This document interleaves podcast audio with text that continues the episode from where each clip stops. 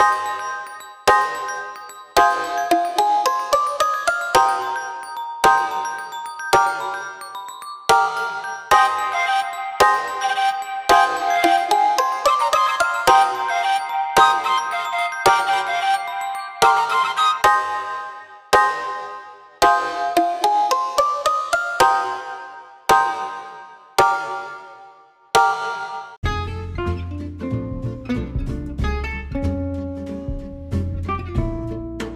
Bem-vindo a mais um episódio do nosso podcast Estatuto Prático da Cidade.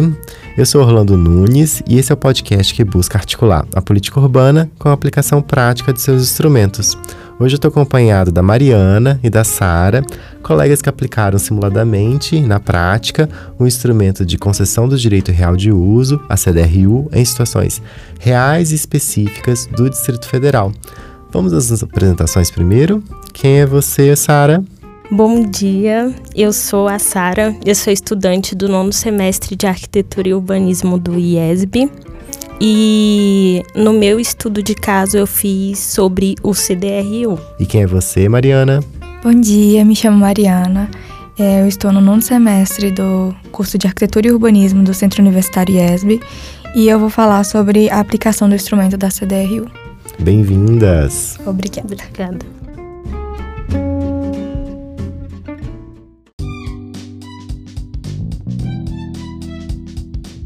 Então vamos entender um pouco melhor o que é CDRU. Mariana, o que é concessão do direito real de uso? Bom, a CDRU é um instrumento realizado por meio de um contrato, é, na qual juridicamente trata de um direito real, resolúvel, sobre algo alheio, né? É onde um bem é destinado à utilização privada. No nosso caso, a gente fala sobre a transferência do uso remunerado ou gratuito de um terreno público a particular. Então, para que eles possam ser utilizados a fins específicos, né, pré-determinados nas legislações, porque lá eles falam exatamente para que que serve, né? Então, a gente tem urbanização, industrialização, edificação e entre outras explorações de interesse para o poder público. Mas também é importante salientar que ele precisa ser bom para ambos, né? Então, isso já é pré-definido. Perfeito. Então, por ser um instrumento que envolve o Estado, Estado só pode fazer o que está previsto em lei, em não lei. é? Então, Sara, que tipo de legislação e quais são essas legislações que regulamentam a participação do poder público e, nesse caso, também da iniciativa privada na aplicação da CDRU? Bom, a nível federal, a primeira legislação que cita né, a, a concessão de direito real de uso é o Decreto-Lei de número 271 de 1967. Né, ele vai tratar minimamente sobre a possibilidade de estar tá cedendo o direito dessas áreas públicas e privadas para o agente privado. É, o Estatuto da Cidade, que é a Lei 10.257 de 2001, ele também chega a citar é, a concessão de direito real de uso como um instrumento de política pública mas não detalha como é feita a aplicação, em que contexto é utilizado, ele é apenas citado. Então, cabe aí as legislações distritais para poder regulamentar e interpretar a cada modo, né, a cada aplicação. E aí, no contexto local, então, qual que é a legislação? Bom, no meu caso, eu utilizei para para é, uso efêmero da, das áreas públicas. Então, não, não encontrei uma legislação específica que trate sobre isso. Então, a gente teve que ir mais do lado da interpretação da intenção do instrumento, que é, nesse caso, ceder áreas públicas para o agente privado, né? Então, a gente teve que procurar legislações nessa linha.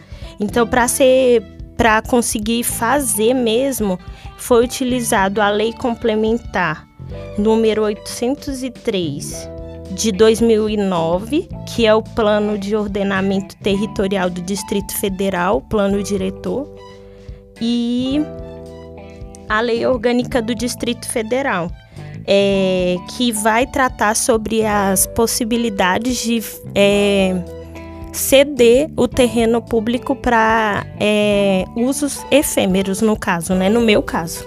Perfeito. E então, por dedução, Mariana, sua legislação local é diferente, não é? E em qual legislação local você se baseou para aplicar?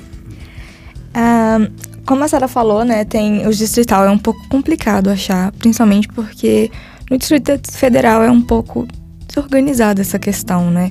Não tem exatamente algo ali direto. O meu fica em Águas Claras. Então, o que eu segui para fazer mesmo foi né, essa lei 271 que a Sara já citou, a Constituição Federal que também cita, né, no artigo 183, o Estatuto da Cidade no artigo 4, no inciso 15 e na Lei Complementar 755 de 2008, que é o contrário do da Sara. E além da lei de licitação, né? Uhum. Sim, no contexto do Distrito Federal, a legislação mais pertinente para aplicar a CDRU é a 755, né, que é aquela que de fato regulamenta a aplicação e depois ainda, é claro, tem portarias, decretos que vão regulamentando de forma ainda mais específica essa aplicação para cada um dos contextos, né? Nós também temos algumas legislações específicas para cada tipo de assunto de concessão, por exemplo, para energia elétrica para outros temas urbanos, é, já que cada uma dessas concessões tem contrapartidas diferentes, tem, enfim, prerrogativas diferentes. E aproveitando, Mariana, que estava falando é, agora há pouco, você poderia descrever um pouco melhor de, em que contexto a aplicação do CDRU ela é mais potencial? Em que condições urbanas que o Estado poderia se valer dela para gerar um benefício à sociedade? Bom, eu acredito que na viabilização de empreendimento. Então, a gente tem um terreno que precisa ser explorado e às vezes a gente pode ceder esse terreno para que ele seja explorado pelo particular, né, de meio privado, como, por exemplo, habitações sociais. Ele, inclusive, fala né, nas, nas leis habitações sociais, urbanização, construção de estradas, por exemplo. Então, nessas questões sociais mesmo, que o governo muitas vezes não tem recursos para né, aplicar, então nessa viabilização. Perfeito. Obrigado pelas explicações.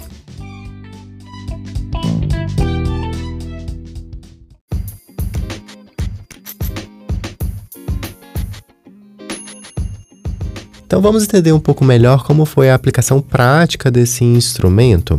Ô Sara, como que foi aplicar a CDRU no contexto das feiras?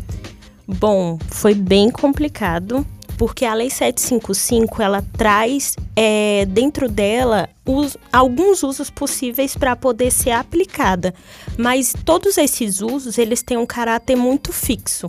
E para as feiras livres a gente precisa ter essa abrangência para é, usos efêmeros, que são usos que você vai lá, bota e tira no final do dia. E não, não tem amparo dentro dessa lei. Então, nós tivemos que usar mais a questão da interpretação, porque para fazer feiras livres hoje em dia, você se utiliza do espaço público. Então, é uma conceição de direito real de uso, porque o direito real ele vai tratar sobre é, a relação de do, dois entes em relação a bens materiais. Então, a gente teve que partir mesmo desse entendimento que a terra pública ela está sendo cedida, mas não está sendo abrangida pela lei, que só vai tratar dessas edificações fixas. Então, partindo desse entendimento, é, eu tive que ir primeiro no plano diretor para poder é, ter uma base, saber aonde eu poderia procurar, né? Saber se ela se aplicaria no meu contexto. É, no meu caso, eu apliquei na região administrativa do Itapuã, que é uma, um local que é, é uma área de regularização, ou seja, é, ainda é uma área que não, onde as pessoas não têm é, a escritura, da, não tem a posse daquelas terras. Então, são terras desapropriadas tanto do Estado quanto de pessoas que você não sabe exatamente quem é o proprietário da terra. Então, nisso, você já usa também mais essa questão que o CDRU abrange, porque ele não cede apenas áreas públicas para o agente privado, ele também tem esse poder de, de ceder áreas privadas para o agente privado. E ele vai se aplicar bem segundo o plano diretor de ordenamento territorial do Distrito Federal, ele vai se aplicar bem nessas áreas de regularização, porque a cidade ela precisa dessa ter essa dinâmica urbana, precisa ter essa ocupação para ser viva, né? De certo modo. E se você não sabe quem é o proprietário da terra, não sabe onde procurar ele, e a, a cidade fica ali, é, o terreno fica vago, fica subutilizado, um terreno que poderia estar tá sendo utilizado e trazendo retorno para a sociedade. Então, é, o CDRU ele é um aliado muito forte né, na questão dessas áreas de regularização. É, então, partindo dessa questão, é, eu tive que procurar legislações que tratassem desse uso efêmero, né? Atualmente nós tivemos uma, uma legislação nova para as feiras, né?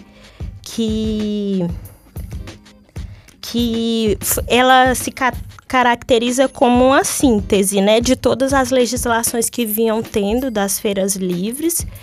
E ela traz os, é, as novas regras para poder ter tanto a, o ordenamento quanto a regularização, quanto o funcionamento dessas feiras livres. Ela foi, é, fe, é, foi sancionada pelo então governador Ibanez Rocha e ela é a lei 6.956 de 2021. Ela é uma lei muito recente e a aplicação dela vem sendo regulamentada através da lei da lei 6190 de 2018 que vai dispor sobre a regulamentação de atividades ambulantes. E é, o que vai detalhar essa lei é o decreto-lei de, de número 39.769 de 2019. Então, é, já dá para entender um pouco da complicação de tudo isso, porque são feiras livres, aí você vai utilizar a legislação de ambulantes, então é muito. vai se tornando um pouco muito muito difícil lidar com tudo isso. É, mas através dessas leis é possível ver que a concessão de direito real de uso dessas, dessas áreas públicas de regularização para atividades efêmeras é feita é, através de um plano de uso e ocupação de ambulantes que, zone, que promove um zoneamento da área, né, de, é, estabelecendo aonde é permitido ter essa atividade de comércio ambulante, que a, no caso as feiras livres vão entrar dentro dessa legislação. Então, é, foi possível fazer, lá existe o, o, os, o procedimento necessário para poder fazer esse plano de uso e ocupação. É, mas foi bem complicado porque é, é, um uso diferente do que a lei traz, né? Que é para edificações fixas. Maravilha, muito bem detalhado aqui a como a gente pode aplicar no contexto das feiras, no caso do Distrito Federal. As feiras que já é algo que, na nossa observação, claro, é uma expectativa social, elas são surgem quase que espontaneamente no contexto do Distrito Federal, em especial as de hortaliças, não é, com a agricultura familiar. Ah, os agricultores vêm fornecer. Mas não só isso, é, já tem algumas feiras bastante históricas no Distrito Federal, como a Feira da Torre, né, feiras de importados, enfim. O, de fato, é um espírito do lugar o surgimento dessas feiras. E ao não ter uma regulamentação que insere elas dentro de uma política urbana, primeiro, a gente ignora essa expectativa social e, segundo, que a gente acaba promovendo uma irregularidade, uma desorganização mais geral desses, desse, desse, dessa expectativa. Não é? Ela vai acontecer, a revelia do interesse público. Então, o interessante é a gente legalizar elas, inserir, falar, olha, vai acontecer, mas vamos fazer desse, dessa forma, porque ela traz maior proveito ainda à sociedade e à dinâmica urbana, não é? Então, realmente, ter dispositivos que regulamentam, que inserem ela, é uma forma de promover essa organização, que vai acontecendo paulatinamente, né? Nunca vai ser instantâneo, como a gente já vê aí pelo, pelo histórico que a Sara nos trouxe. É um processo que vai acontecendo de regulamentação que vai acontecendo aos poucos, até a gente ter uma legislação mais recente que ainda não está completa, né? Ainda precisa de outras formas de regulamentação. Bom, então vamos para Mariana. Mariana, como foi a aplicação do, da CDRU no seu contexto?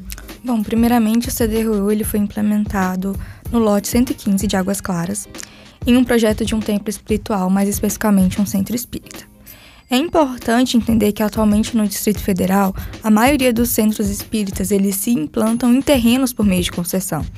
Isso se dá pelo fato de eles se manterem por meio de doações, e essas doações são escassas, né? E eles utilizam, destinam esse dinheiro, em sua maioria, para atividades assistenciais do próprio centro, deixando o saldo insuficiente para a compra de terreno.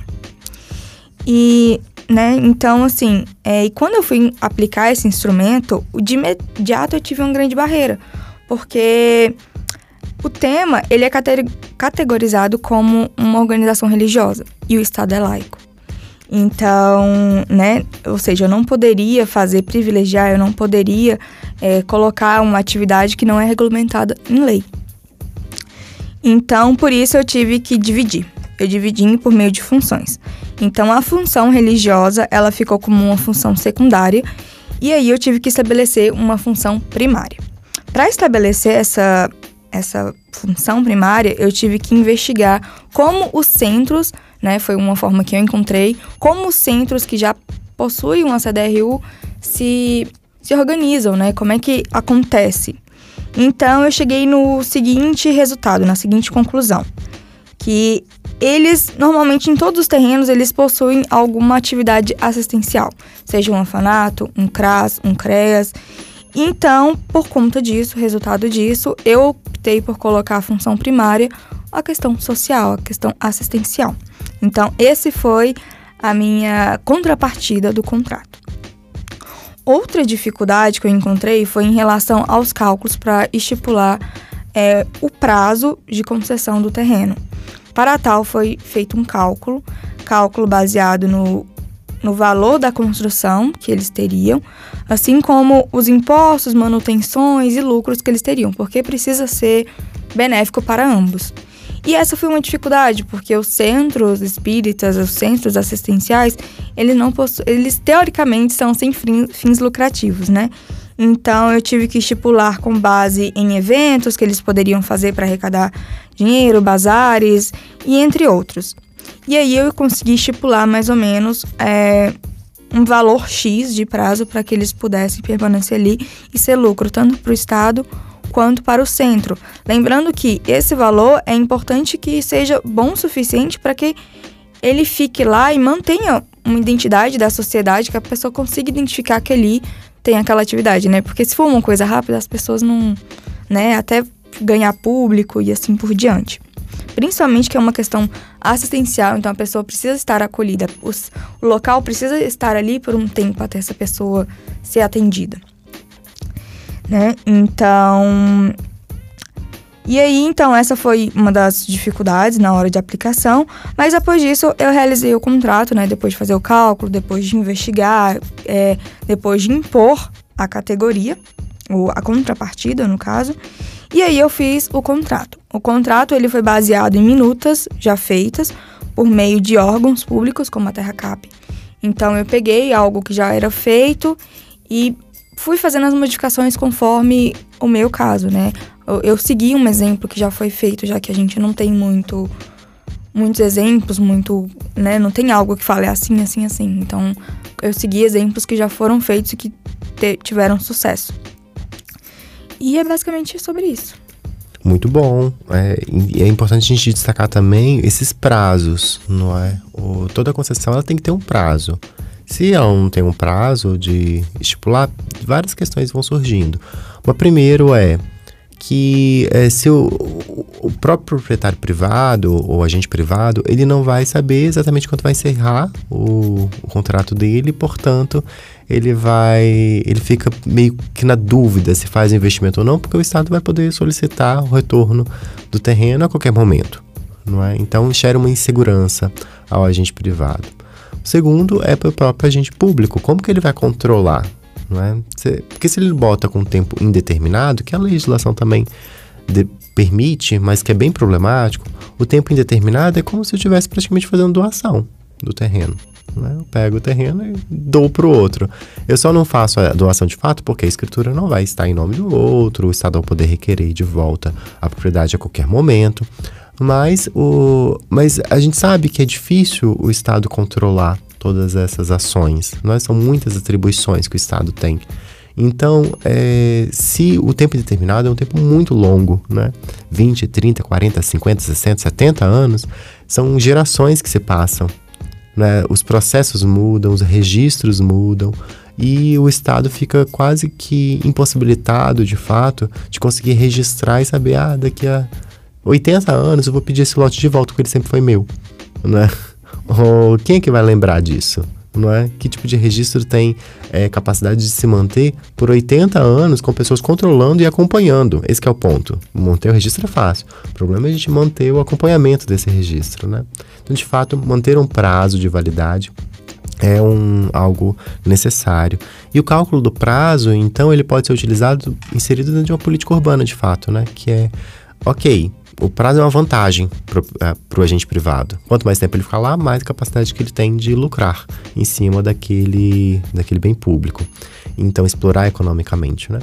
Então, o, quanto mais prazo, todo mundo vai querer mais prazo. Então, cabe ao, ao agente público mensurar esse prazo para que ele tenha as vantagens que o agente privado realmente, realmente deseja, mas ao mesmo tempo não perder a sua propriedade, não explorar, a possibilidade de explorar economicamente e cada vez mais essa propriedade. A legislação federal define um prazo máximo de 35 anos. A legislação local, pela 755 daqui do Distrito Federal, determina o prazo máximo de 30 anos. Ambos são renováveis por igual período, ou seja, a gente poderia chegar até 70 anos de concessão. É muito prazo, né? Dá para fazer muita coisa em 70 anos. em especial os lotes públicos, que são, no caso do Distrito Federal, lotes muito bem localizados, inseridos na malha urbana, é, inseridos em áreas de alta capacidade de mobilidade, com outros equipamentos urbanos do entorno que gera que, que, que vai gerando uma situação de economia de escala, né, de atração de pessoas para aquele terreno. Enfim, é, realmente a gente tem que controlar muito bem esses prazos para que a gente não tenha nenhum tipo de é, desassistência do Estado é, no seu interesse público.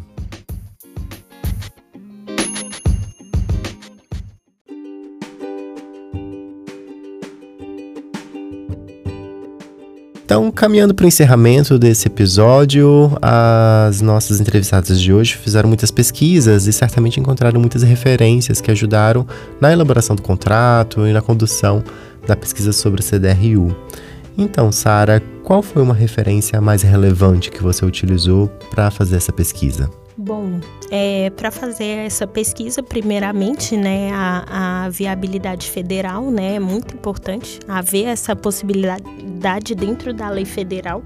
Então, as leis que regulamentam, né, o CDRU na, no Brasil, é, que me ajudaram a, a, fazer esse trabalho foram o Decreto-Lei 271 de 1967 e a Lei do Estatuto da Cidade também, que orientou muito também, é, foi a Lei 10.257 de 2001. Já no âmbito distrital, as leis que eu utilizei para poder fazer é, essa aplicação do CDRU, no caso das feiras livres, foi a lei complementar de número 803 de 2009, que trata-se do, plane... do Plano Diretor de Ordenamento Territorial do Distrito Federal. É, também é, utilizei a Lei Orgânica do Distrito Federal né, na, na questão de, das possibilidades de ceder áreas públicas né, para agente privado.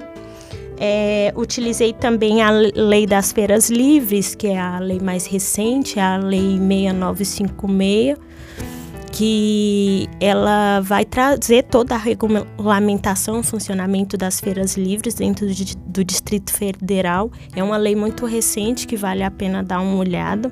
Ela é, foi feita agora em 2021.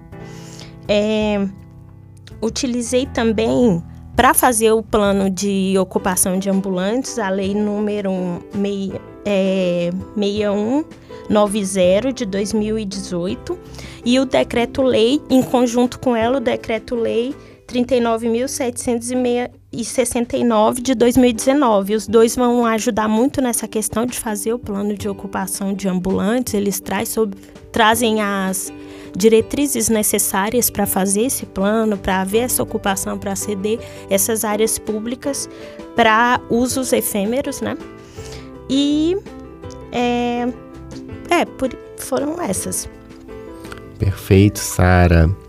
Muitas informações aí. Quem quiser agora fazer um, plano de ocupação para feiras, esse episódio já, já deu todos os caminhos. Mariana, uma referência então para ajudar nosso ouvinte. Bom, como dito anteriormente, complementando as informações da Sara, que algumas foram bastante semelhantes, eu utilizei né, a Constituição Federal né, como base ali, porque é onde cita a respeito o Estatuto da Cidade, a lei complementar como principal a 755 de 2008, mas como base mesmo, assim, é, como eu tinha falado, eu vi, é, eu peguei como exemplo uma minuta, por exemplo, de um órgão público e vi como, estudei como foi feito anteriormente.